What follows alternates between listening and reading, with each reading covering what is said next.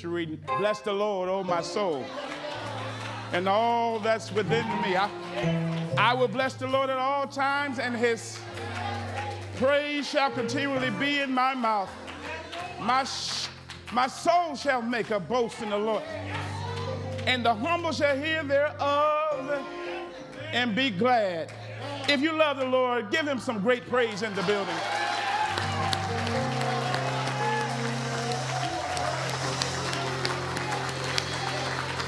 That was a praise if you have Christmas gifts up under your tree. I'm talking about those that don't got Christmas gifts, ain't got the money, but you got Jesus. I'm talking about the one that put bread on your table and clothes on your back, kept you in your right mind, made your day, let you wake up, let you see another day. We ought to give God some praise in this place. Have I got a witness? Anybody in here glad about it? Anybody here thankful about it? Anybody here glad that you're here today? Then bless the Lord, oh my soul, and all that's within me. Bless his holy name. Hallelujah. Amen. There's a word from the Lord.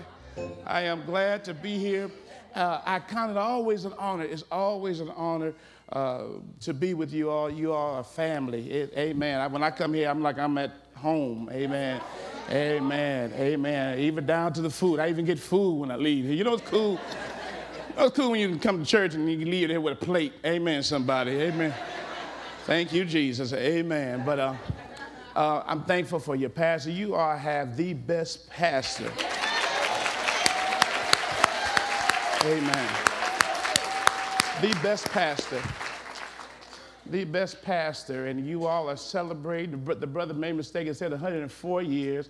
But it's a sister, somebody, a sister said 104 years. And it's really 109 years. But the number 5 is grace. So y'all gave her some grace. Good, you worked it out, amen. You just needed some grace, that's all. It's all good. 109 years, bless the Lord. Time flies when you're having fun. Amen, somebody. There's her word. If you have your Bibles, please turn them to Matthew 22. Matthew 22. Matthew 22. You all are looking good and prosperous. Amen. Amen. Amen. Choir still got his anointing. You ever been to some churches, the choir was good 10 years ago, but you came back? They sound like a bunch of hungry birds chirping. Yeah, not here at New Mission. Praise God for that. Matthew 22, verse 34, and stick your thumb there, go over to Matthew 28.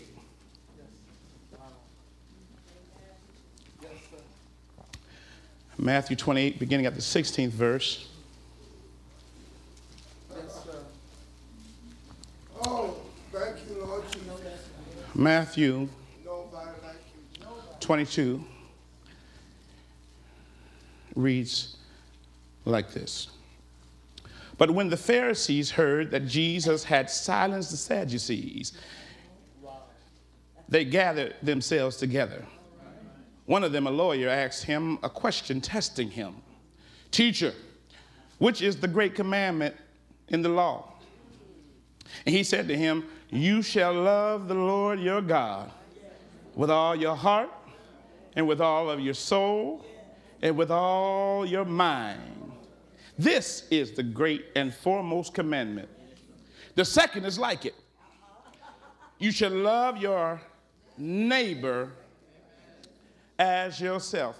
On these two commandments depend the whole law and the prophets. Go over to Matthew 28. Matthew 28, verse 16. But the 11 disciples proceeded to Galilee to the mountain which Jesus had designated. When they saw him, they worshiped him, but some were doubtful. Help me, Holy Ghost. And Jesus came up and spoke to them, saying, all authority has been given to me in heaven and in earth. Go, therefore, and make disciples of all the nations, baptizing them in the name of the Father and the Son and the Holy Spirit, teaching them to observe all that I commanded you. And lo, I am with you always, even to the end of the age. Yes, sir. The best title that I could come up with from this text is New Mission. New Mission. New Mission. And if I had a subtitle, I would call it The Real Fivefold Ministry. Please pray with me for a moment. Dear God, even now. In Jesus' name. Amen. Thank you, sir. Thank you. The real fivefold ministry. Church, I'm afraid that the church is slipping to a mode of complacency, comfortability, and casual commitment, and does not know why she exists. And as a result, the church is operating in complacency, comfortability, and casual commitment. She has somehow lost her savor.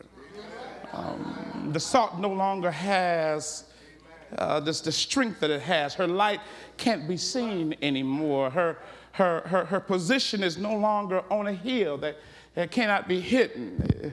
If the local church continues operating in a state of complacency, comfortability, and casual commitment, she will continue to breed and harbor misconceptions about the church. Because when we have misconceptions about the church, then our witness is flawed. Misconceptions. What do you mean, preacher? There's some ignorant stuff that we think of in the church. Amen. Can I just be real? We ain't all the way, sometimes we just think ignorantly. And I say we. I didn't say y'all or them or, I said us, right? Sometimes there's some erroneous conceptions about the church, like such as your church membership saves you. Your church membership does not save you. You can be here all the time and still not be saved. Amen, somebody. See, half of the problem in our church is that we've been saved, but many of us have not been converted. See, it's one thing to be saved, it's another thing to be converted. It's one thing to be justified, but it's another thing to be sanctified. It's one thing to have God say, I forgive you. It's another thing to walk in forgiveness. Amen, somebody. I wish I had a witness. And so when we do this, when we're not converted, we have ignorant misconceptions about the church. And what about this one? God will only save people from a particular church. You ever heard that before? Y'all got a whole, there's a whole movement out there talking about only 144,000 going to heaven. They never go on and say, but I saw a number that no man can number. I wish I had a witness. Some people say things like assessing God's presence is only possible at church and nowhere else. We say every saved person must speak in tongues to show the evidence, the evidence. You ever met people like that? Show the evidence of you have to speak in tongues to show the evidence. And some of y'all done failed for it, so now you look at your pastor like this, cockeyed it. Because you was at work and you heard somebody talking about some stuff that they really don't know what they're talking about. And so that's why it's important to have good doctrine and good theology, how I see God, how I understand God. You have to have good theology, because if you don't have good theology, then you're going to fall to these misconceptions. Some of us are obsessed with titles that don't exist in the church today, like apostle. There are no apostles. Amen, somebody. Amen, if don't nobody else agree with me, I came to preach today. There are no apostles. I don't care if you got a cousin out there saying apostle. Go on and greet them and love on them, but there ain't no apostles nowhere. You don't even need to argue with them about it, because if they read the scripture long enough, they'll finally learn that there ain't no apostles. I wish I had a witness. There are no apostles. There are no. And so we've gotten caught up in Ephesians 4, where he says he gave some prophets and some evangelists and some preachers and some teachers. And have I got a witness in here? And so they have come up with this idea of that being the fivefold ministry. That you, if you have these people, you have what you call a fivefold ministry. These titles are not titles to make you feel good or puffed up about yourself. These titles are what the church was built upon. Yes. Amen. For the equipping, for the edifying, for the work of the church. Have I got to witness somebody? And so the local church. So some of us look at the local church as if it's an agency. That all we have to do is hire people in certain positions. And if we hire them in certain positions, then all we can do is sit back and do what we're supposed to do and make sure we come to the business meeting and make sure they're doing what they're supposed to do, the ones that we hire to do. Preach, Harris. Come on, somebody. And so now, no responsibility is on us, the church. All the responsibility is just on those who are getting hired and getting the check. But real ministry, you're not hirelings, amen. But the laborer is worthy of their hire.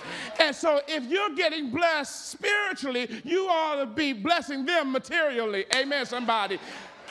Amen, somebody. And so we think if we hire people, we don't have to do things. What about the church exists for the sole purpose of serving its members? Oh, a lot of us think that. Oh, yeah, a lot of us think that because, yeah, it's a whole lot of y'all, but when it's time to do ministry, it ain't a whole lot of y'all.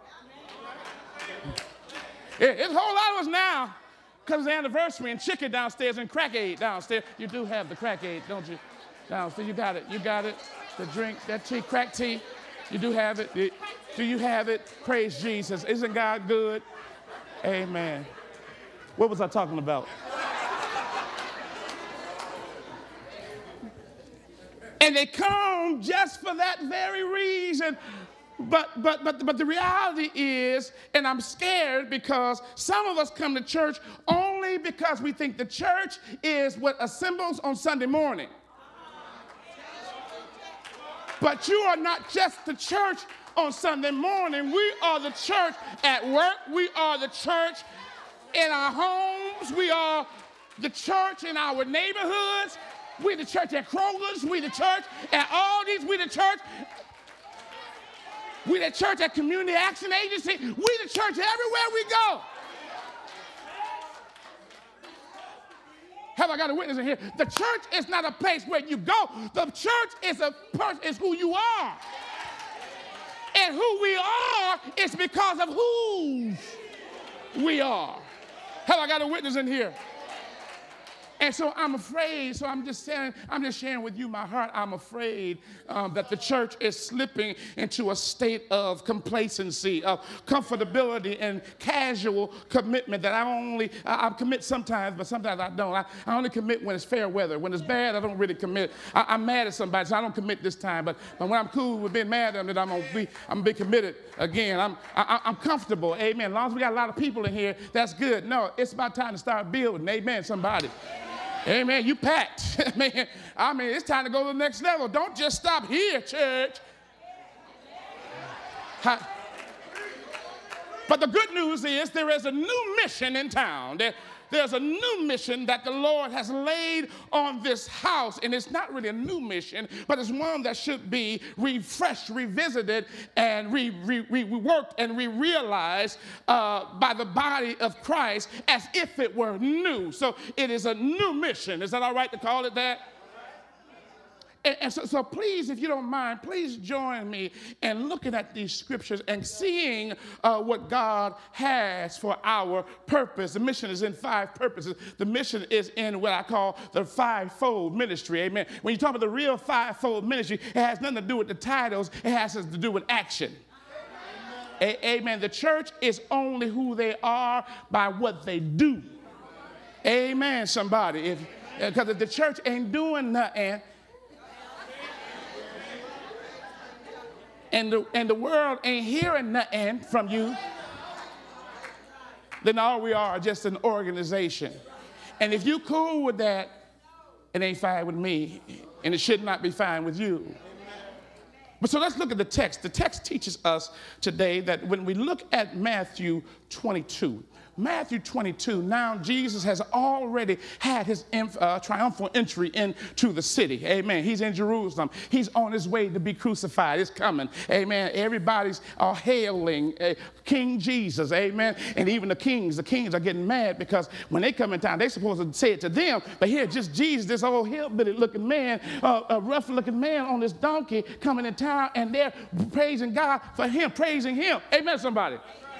And so he's coming in, and he finds himself at a point, some people say this is around Tuesday of that week, by which he gets these ignorant questions by people. I can't stand ignorant people. I mean, you ever just met some ignorant people that try to get you tripped up on some stuff? I never forget one time I had this brother. We was in college. He was like, man, you know when he wasn't a believer. He said when Jesus told that woman who was caught in adultery, he told everybody he was without sin, cast the first stone. Notice he didn't cast the first stone either, and walked away. Cause he the same, you fool. I mean, you know. I want to tell him so bad. I mean, I broke it down. I taught him more, you know. But the reality is, because let me tell you something, people will not understand the word of God if they're coming at it with a skeptical mind. God said, I ain't just going to give myself over to you. You got to want me to give me myself. And so if you come with a humble heart and no one to learn, you'll get it. But if you come in just to try to trick up and find inconsistencies, then you will never get the full revelation that God has. And there's a lot of you under the sound of my voice. You just hear just because you hear, but you really don't believe in the word for real because you don't read it. And so these people now, he's confronted with the Herodians, he's confronted with the Pharisees, and he's confronted with the Pharisees. So you got the Sadducees had asked him this one question, which was real ignorant. They because the Sadducees did not believe in the resurrection, so they were sad, you see. And so and so they did not believe. You catch it when you. And so they did not believe in the resurrection, and so they never. So all they believed was in the Pentateuch. Amen. The first 5 books of Moses. That was their whole thing. And so they called themselves going to confront the Lord, and they asked him. They said, "Now, concerning the resurrection, they said Moses said that if a man dies, his brother is supposed to marry the wife. Well, we know somebody." Somehow how y'all be going off, some of y'all be grabbing air. We know somebody who has 7 brothers. And he died, and the brother married her, and then that brother died, and so on, and all 7 brothers have married her. So Jesus now, so what will happen? Who will marry her in the resurrection? Because it's so ridiculous, this whole resurrection thing. Who will marry her in the resurrection? Jesus looked at them and said, now listen, let me tell you something. People are getting married in heaven. I can imagine his face looked like that. I can find his face like this. People don't get married in heaven. You know, we can't call nobody fools. We ain't allowed to call nobody no fool. But can't nobody say fool like a black person? Am I right? Am I right for real? Fool. I mean, we flip that fool. I can imagine Jesus looking up and saying, fool, don't nobody get married in heaven? And that's going to bless some of y'all because y'all don't like some of y'all who you married to. Never mind. The text. And so he says, but he also then breaks it down and tells them, he says, let me tell you this too. I am the God of Abraham, Isaac, Jacob, and Moses. It messed him up. But why did he say that? It seemed like it's so random. He's saying that because he said, I am, not I was. Because I am, because they're going to be resurrected too. He said, I am, I'm still am. I am, never been was, I always been am. The text says he shut them down. Pharisees came on the scene. Pharisees believed they were called the carriers of the law. Yes. So they were supposed to be the experts of the law. A brother by the name of Paul, you remember his name was Saul? He was part of the Pharisees. The Pharisees now came to him and said to him, what is the greatest commandment? Trying to trick him up with the law, right? The Lord said, you shall love the Lord your God with all of your heart, with all of your soul, with all of your mind. Ain't that deep right there? What he's doing here is telling them that I'm giving you what you already know. He gives them what you call the Shema, which is out of the book of Deuteronomy, chapter 6. In the Shema, it was the way of them reciting this to them sometimes twice a day because they had to know that the Lord was the only one to be worshipped.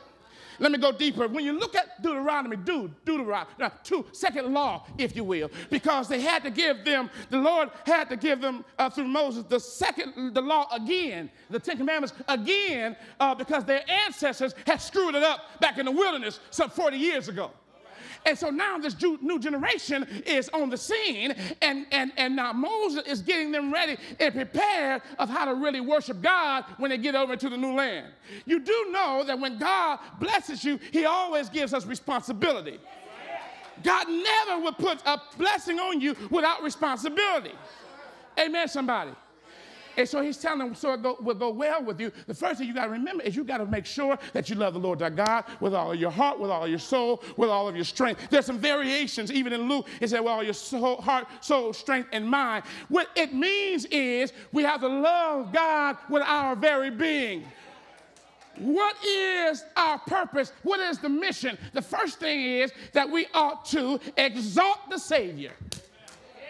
That's worship. That's worship. Amen. He said, in other words, I need you to worship God with everything that you have. Amen, somebody. We ought to worship him with our whole being, our everything that we have. And so the Bible says, even in Matthew 4:10, he says, worship the Lord your God and serve him only. Notice he says, worship first came before service. There's a whole lot of us serving, but you ain't worshiping. Ain't nothing worse to see somebody in leadership or say that they know Jesus at all, but don't want to worship him when it's time to worship. I wish I had a witness in here. Ain't nothing worse that when the choir is singing, that people sit like bumps on a log like God has not done nothing for you. God has done something for everybody in this room. And whether you come into church for your first time or you've been here for 89 years, the reality is our God is great and he's greatly to be praised. We ought to praise him all the time. We ought to praise him when I wake up. I praise him when I go to bed. I praise him at home. I praise him in my car. I don't even wait to church to praise him. I worship God everywhere I go. And worship ain't just singing, but worship is also how I live my life. Because God all throughout his Bible is trying to teach his people how to worship him. In other words, how to love him, how to be obedient to him. Because when I'm a true worshiper of God, I'm going to be an obedient man of God. Have I got to witness somebody? So worshiping God is the church's first purpose. The first thing, the first mission that we do here at New Mission is that we exalt the Savior. I wish I had a witness that we lift him up, that we celebrate him, that we laud him, that we bow down before him. Have I got to witness somebody in here? Oh, magnify the Lord with me and let us exalt his name together. That's why I can't stand it when people come to church sometime and they don't come to church sometime. Because I understand some of y'all got jobs. Maybe you need to be bold enough to talk to your boss and say, can I get up? Can I come in after I get out of church? Because I got to get my praise on. Because I'm going to be a better employee.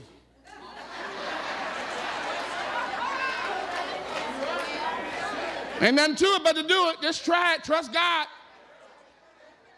But I cannot stand those of us who can come every Sunday, don't come every Sunday. Because when you talk about church, we come together to corporately worship God. together. So that now we're not just moving, we're not just worshiping just at home, but now we're coming together with our brothers and sisters who've been through the same stuff we've been through all month long, all week long. But we're coming together, but still our God is able.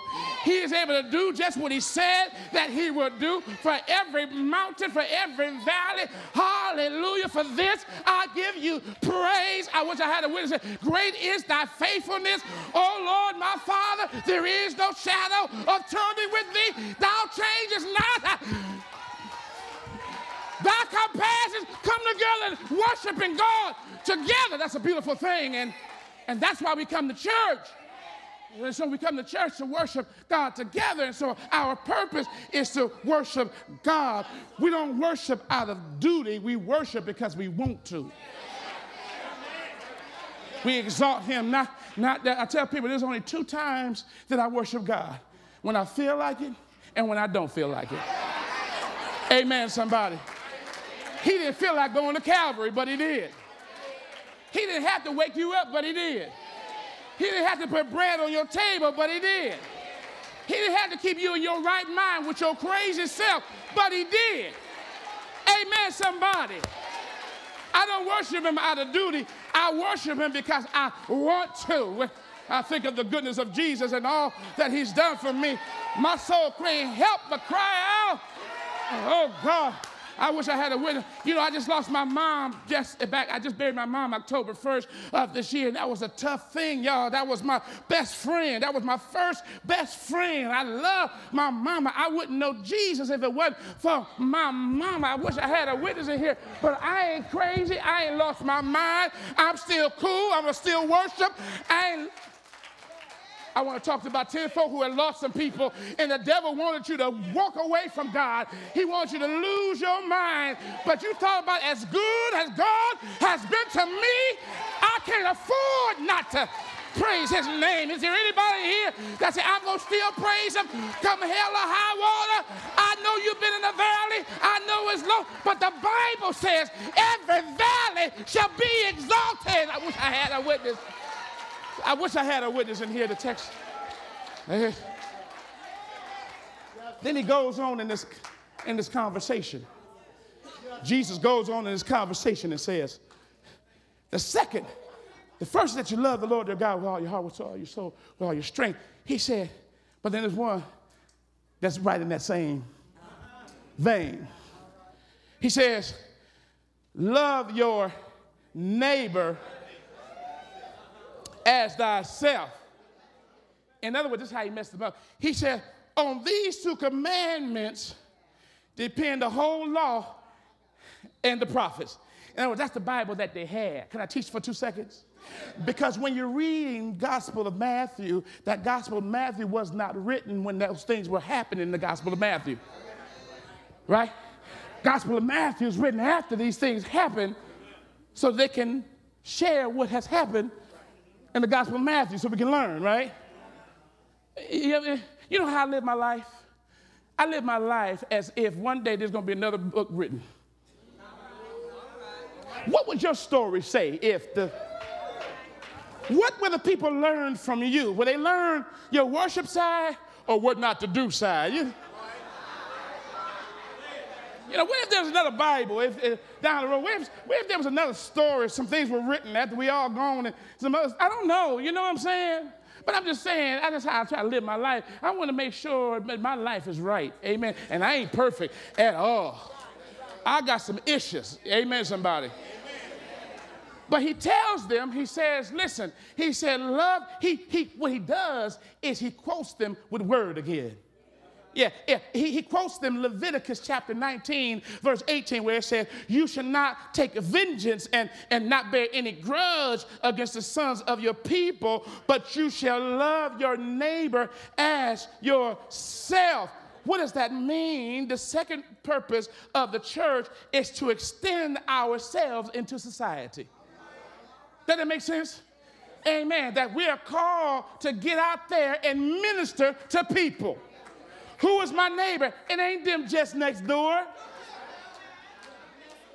I hope you do not limit the ministry just to people next door. Your neighbor is every person that you come in contact with. And that ought to change us when we go to McDonald's and we meet that old nasty heifer at the front, and she as mean, as nasty as she can be, acting like you're doing her a favor, acting like she's trying to help you. Y'all ever been in the store with people that's nasty and mean? You got a boss? Anybody got a boss that can't stand you? Anybody got people in your family that don't like you?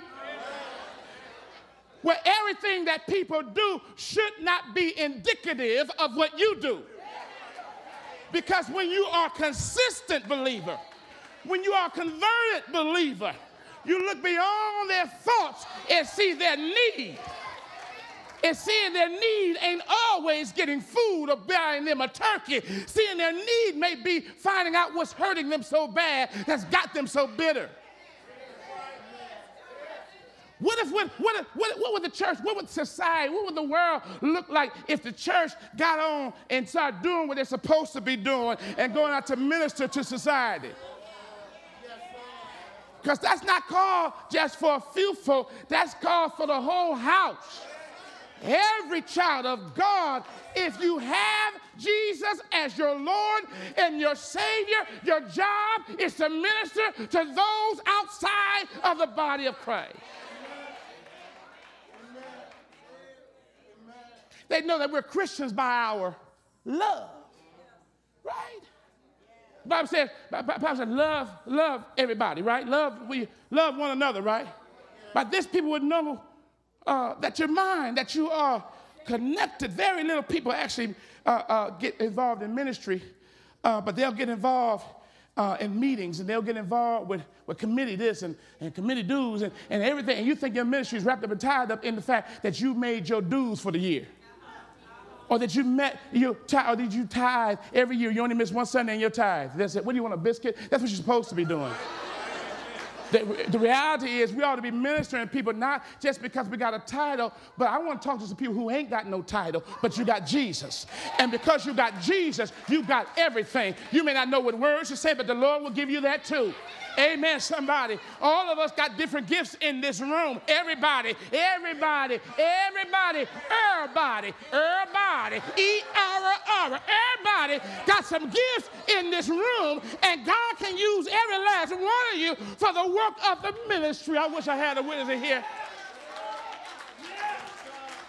And God said, listen, I've been gracing you. I've been letting you still walk, even though you've been sitting on your gift. And I've been still trying to bless you and wake you up this morning. You're more concerned with why your bills ain't getting paid rather than worrying about how you can help somebody else.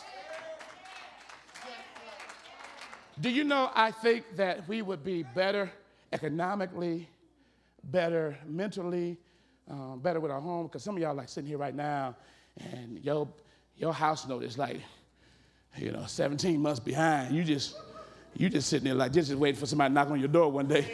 Some of y'all got some cars right now. You ain't got nothing in your trunk. You ain't got nothing in your trunk because you know one day somebody gonna come. The repo man gonna.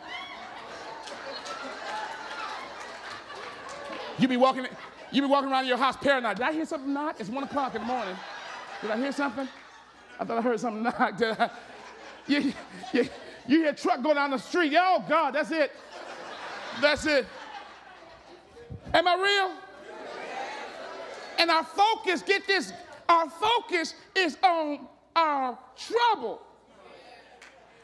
And maybe if we focus on the ministry of people and doing our job now, then we watch God give us some grace and work some things out for us. I stopped looking at my trouble, and I started looking at the trouble solver. Because when I look at the trouble solver now, I'm being more obedient. Now my concern is me being obedient with God. I believe that when you're obedient with God, doors begin to open and miracles begin to happen and things get better. And I may even have a little money in the bank. I wish I had a witness in here. Start focusing on what God has called you. You don't need to buy no Rick Warren, the purpose-driven life, to realize that you have purpose. You all have purpose. All of us got purpose. And one Spirit. And one Lord. and one faith and one baptism. Just got that flowed. I had to put it all together. But the reality is we all have gifts, and we got to be able to change society if everybody start working out their gifts. I wish I had somebody in here that could testify with me. I got something. I know there's about 20 of y'all who can sing, but you've been sitting down. You better be glad God ain't made your larynx fall out. You better be glad.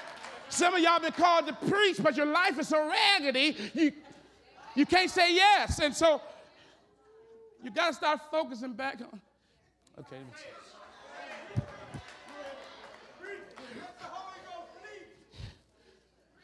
Because the text says that we are called to extend ourselves because we're the body of Christ.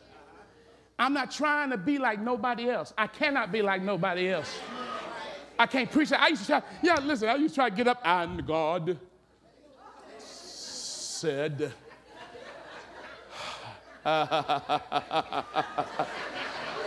Hallelujah. Listen, I can't try to be like nobody but me.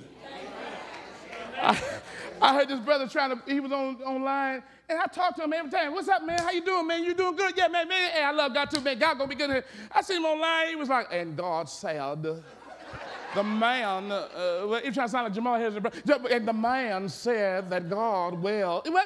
You don't talk like that. And so if you're gonna do ministry effectively, stop trying to be like everybody else. Stop not only trying to be like everybody else, but stop trying to please everybody else.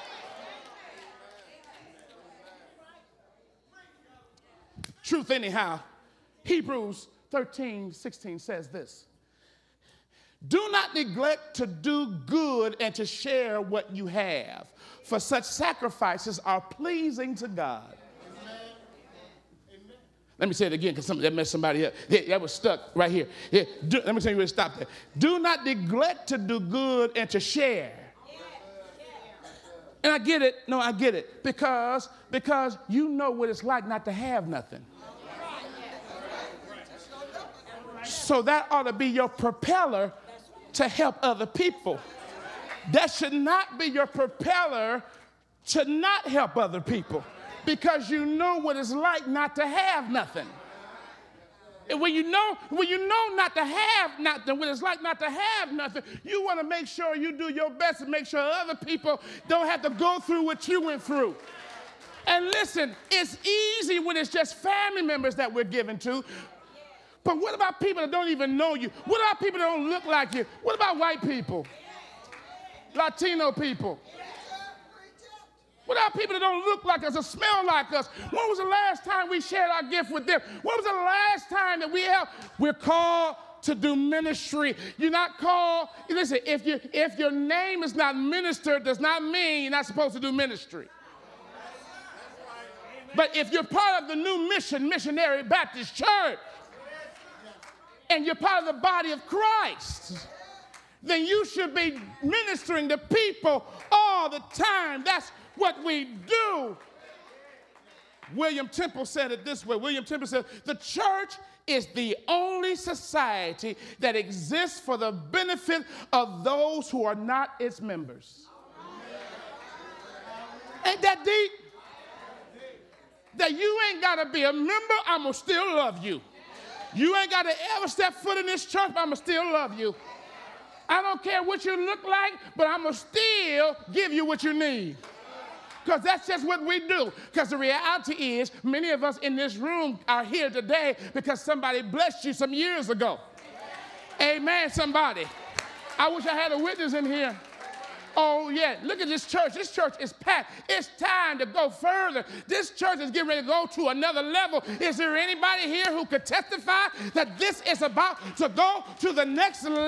I wish I knew somebody that can say, we getting ready to turn this city upside down. A new mission. Tap somebody and say, new mission. Mother Teresa said, I have found that the paradox that if I love until it hurts, then there is no hurt, but only more love. Love until it hurts. Some of you have a hard time, but do it anyway. Because the only way you'll do it is if you exercise it. And you'll get better at it, and you'll get stronger at it. Have I got a witness in here?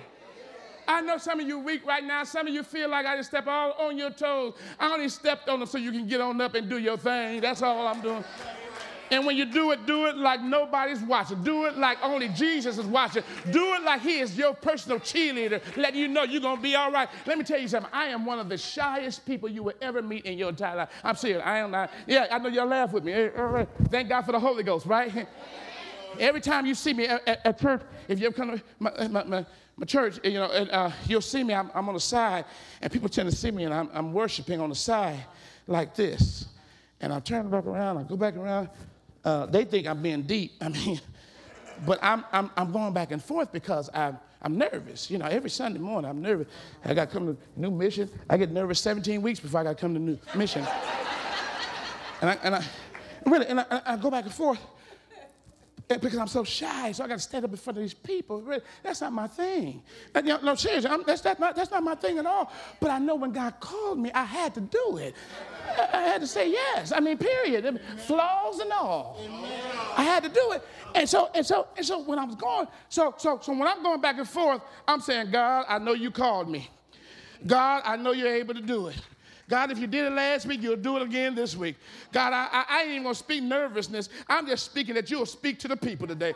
God, and that's what you got to do. You got to do what it takes to get beyond your scared zone to do what God has called you to do. And I am a living witness. People have been saved out of this ministry. But if I had stayed in the corner, if I had stayed quiet, if I had stayed disobedient to God, I would have never been able to change people's lives like I do. And let me tell you something. You've got the same Holy Ghost in you.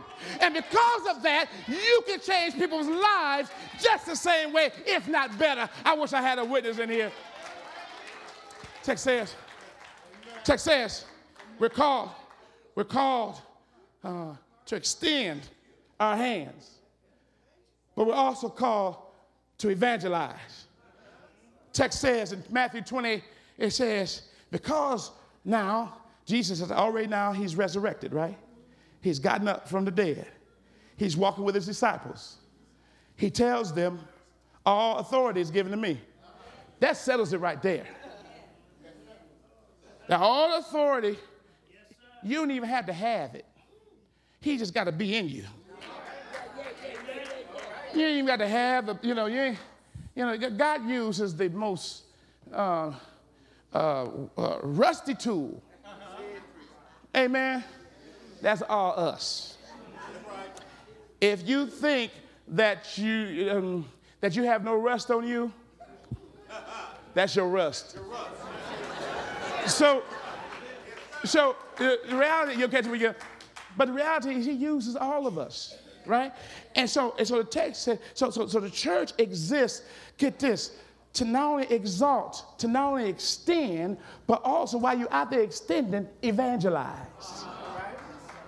So in other words, not just giving them some turkey sandwiches or a free bottle of water, but also telling them about the bread of life. Also telling them about the living water, right? Have I got a witness in here? The church exists to communicate God's word. We are what you call ambassadors of Christ, which that means is that we represent Christ. Amen, somebody. Amen. I'll never forget this one preacher was talking to me one time, and he was telling me, he said, man, I felt so bad. And I said, well, what's going on, man? What happened? He said, man, I preached at this church, and I had just got myself together, you know, about a year or two. He said, but people came to Christ, and he said, 5 of them I had slept with. No, hear me now. Hear me now. No, don't judge, because you... You try to feel better about you. Don't. Have you looked at you, you know? But the reality is we all have done something stupid. And so do not allow what you did in the past to stop you. But the fortification behind that is you ought to be saying the same God that saved my wretched tail. It ain't ratchet, it's wretched. The wretched, the same one that saved my wretched tail can save you too. That's the good news. That's for anybody. That's black, white, old, young, fat, short, tall. Have I got a witness in here? Skinny, anorexic, too much makeup. No, text says, we are called to be ambassadors, and one of the problems is we've gotten into this rut. And so because we've gotten into this rut of not being converted, but just saved, but not being converted, we have this idea, this erroneous idea, that this is a come-hither religion. But we wait for people to come to us. But really, the Bible says that this is a go yonder. Christianity is a go religion. The text says, go. He gives them their marching orders. He says, I'm on my way to leave here. All authority is given to me. Go. Go. What does the Bible say about go? Go. Go to. Go preach. Go make. Go and do. Go on. Go out. Go also. Go with. Go through. Go ahead. Go up. Go around. Go in peace. Go and serve. Go worship. Go tell. Go down. Go back. Arise and go. You don't go just for the sake of going, but you're going with something in your hand, something in your heart, something on your tongue to tell somebody about the goodness of our Lord and Savior, Jesus Christ. The word in the Great Commission, go, is what you call a present participle. In other words, it's not just go, but it literally means as you are going. Am I in the text? And so it's every Christian's responsibility. Every Christian, look at your neighbor and say, every. Now look at the other one and say, error. It's every Christian's responsibility to share the good news of Jesus Christ. We are to tell the whole world of Christ's coming, of his death on the cross, of his resurrection, and his promise to return. That's the gospel. Amen, somebody. We got to tell them. The purpose of the church is to exalt the Savior, to extend to society, to evangelize the sinner, even the roughest, most raggedest sinner. Amen, somebody. Amen. Amen. Baptizing, then I'm baptizing deals with membership. Amen. Amen. Membership being a part of the body of Christ. Amen. Part of the recipe, even in salvation. Amen. Being obedient to the scriptures. Amen. That when I confess, now it's time to go get baptized. Amen. Some of y'all been saved, but you ain't been baptized. Amen, somebody. What are you doing? What are you waiting on? Well, you know, I can't walk now. We can still sprinkle. I don't know why you pour some water on them. I drowned in the pool one time, Pastor. We'll work something out. We'll work something out. We'll find somebody to get you. There's enough nurses in here. They'll give you some Xanax and you'll be all right. But the text, some of y'all need some Xanax. Some of y'all, your whole family been dealing with you for years, all because you won't get your Xanax. Get you some pills. You need something in you. Amen. Amen. You need something. Amen. They're tired of you. Amen. They are tired. Amen. They are tired of you. Amen. And the reason why, because you won't go to the psychiatrist. Go to the psychiatrist. They don't even have to know you're going. Go on and get your medication. You're crazy. They don't like it. Amen. And they're tired of it. They're tired of you. Amen. It's just by the grace of God that they're still with you. Amen. The whole family ready to pack up and leave you. Amen. I just want to help you out with your Bible-toting self, with your coming to church everyday self. It's time. I didn't come here to talk about that. I came here to deal. The text says, not only are we to go out there extending our hand and evangelizing, but we also should be equipping those who are in here. Have I got a witness in here? So now you got those titles to come into play in Ephesians chapter 4 when he says for the work of the ministry, for the edifying of the body of Christ. Amen, somebody. And so when you got all of that, we need more people to step up to the plate. The problem is we're not growing in Christ. Not enough of us are growing in Christ. And so when the word comes out that we need teachers, we don't have enough teachers. Now, some of you, you've been here for 109 years. And you still saying, well, you know, that ain't me. Well, do something. And if you're on the usher board, that's not the, some of y'all think that's the cake job right there. I'm going to get on the usher board. That's the only thing I can do. Not if you mean and got a face looking all frowned up. Talking about you mad, I just don't smile. Then get your butt off the door. That, you know what I'm saying? Is that all right? That's all right to say that? You mad, talking about.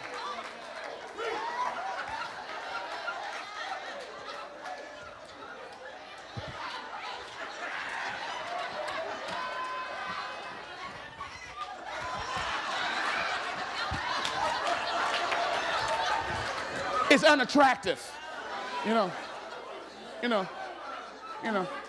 And some of you all that are teachers, that are preachers, make sure you don't get the curvaceous spirit of wanting to take over. Amen. And do everything. Some of y'all all by the pastor, but you cut them up behind his back. That don't work, boo-boo.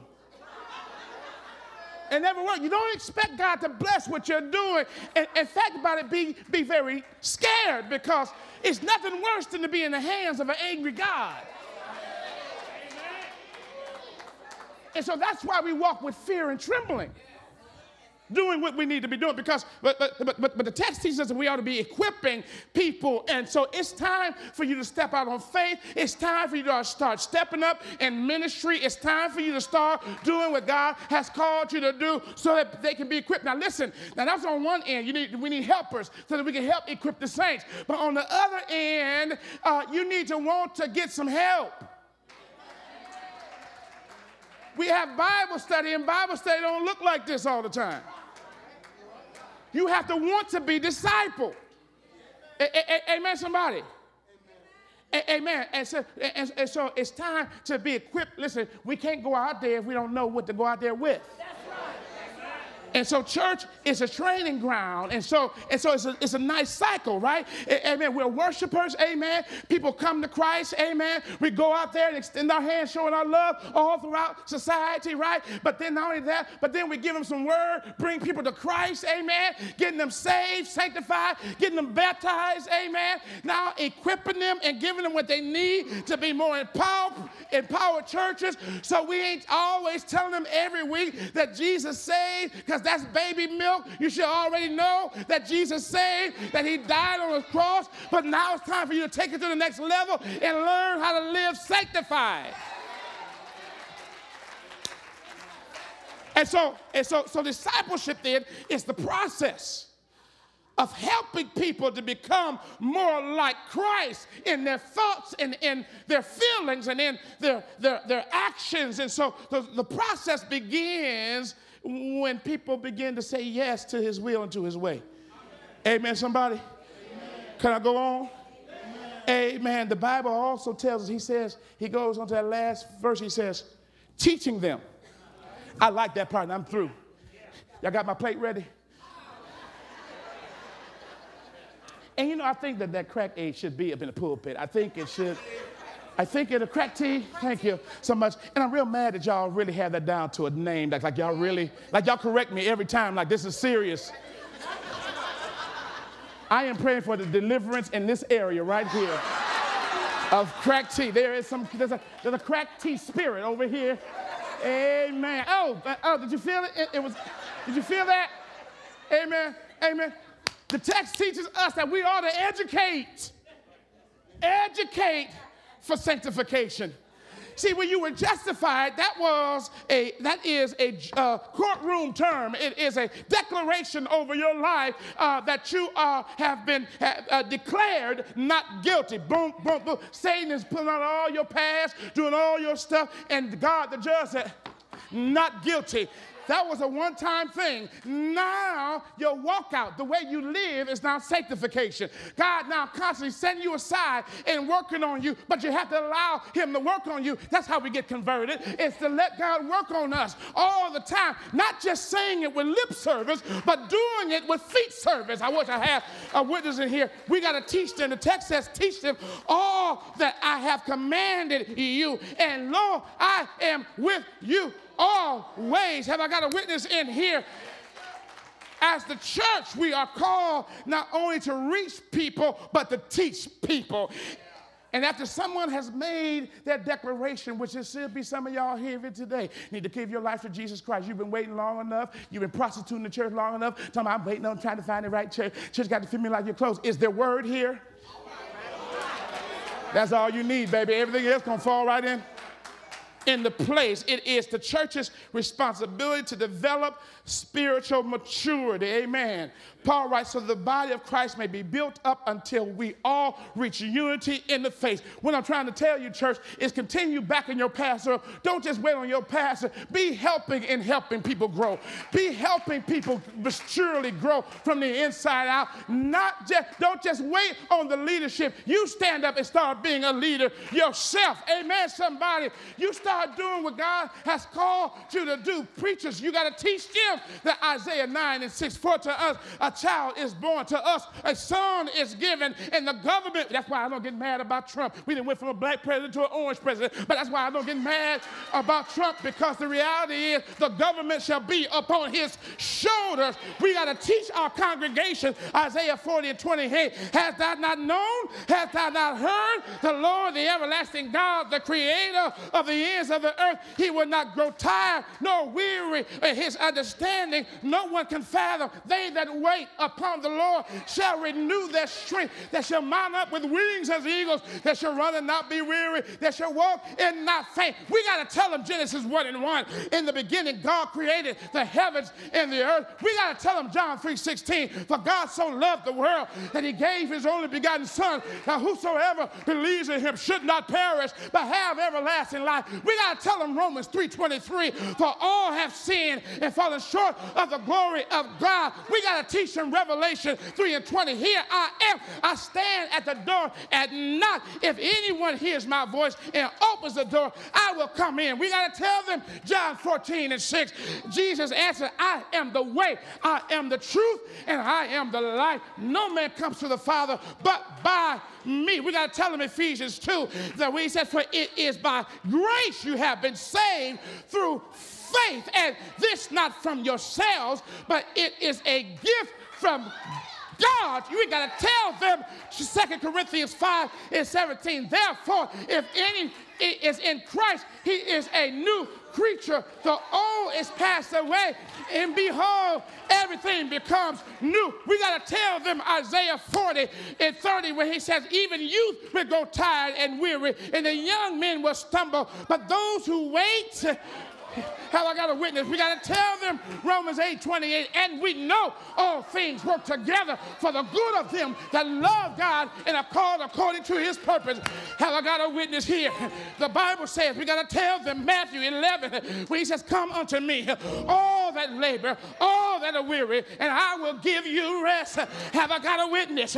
We got to tell them Psalm 27. We got to teach them that we got to teach them that the Lord is my life and my salvation. Whom shall I fear? The Lord is the strength of my life. Of whom shall I be afraid? We got to tell them about Isaiah 50.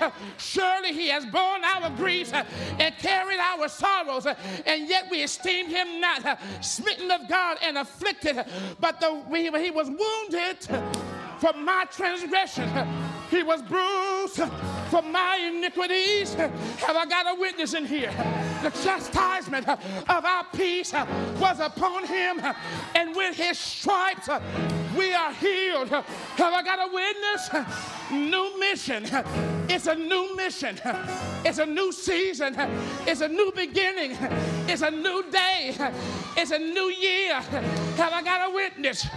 We exist to exalt the Savior. We exist to give him praise. We exist to extend to society. We exist to evangelize the sinner. We exist to equip the saints. We exist to educate everybody. Have I got a witness? We got to tell them, living, he loved me. Dying, he saved me.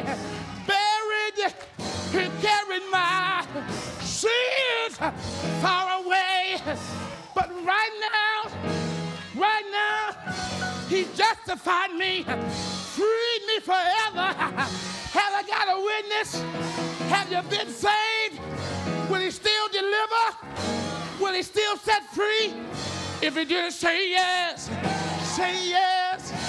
Say yes. Say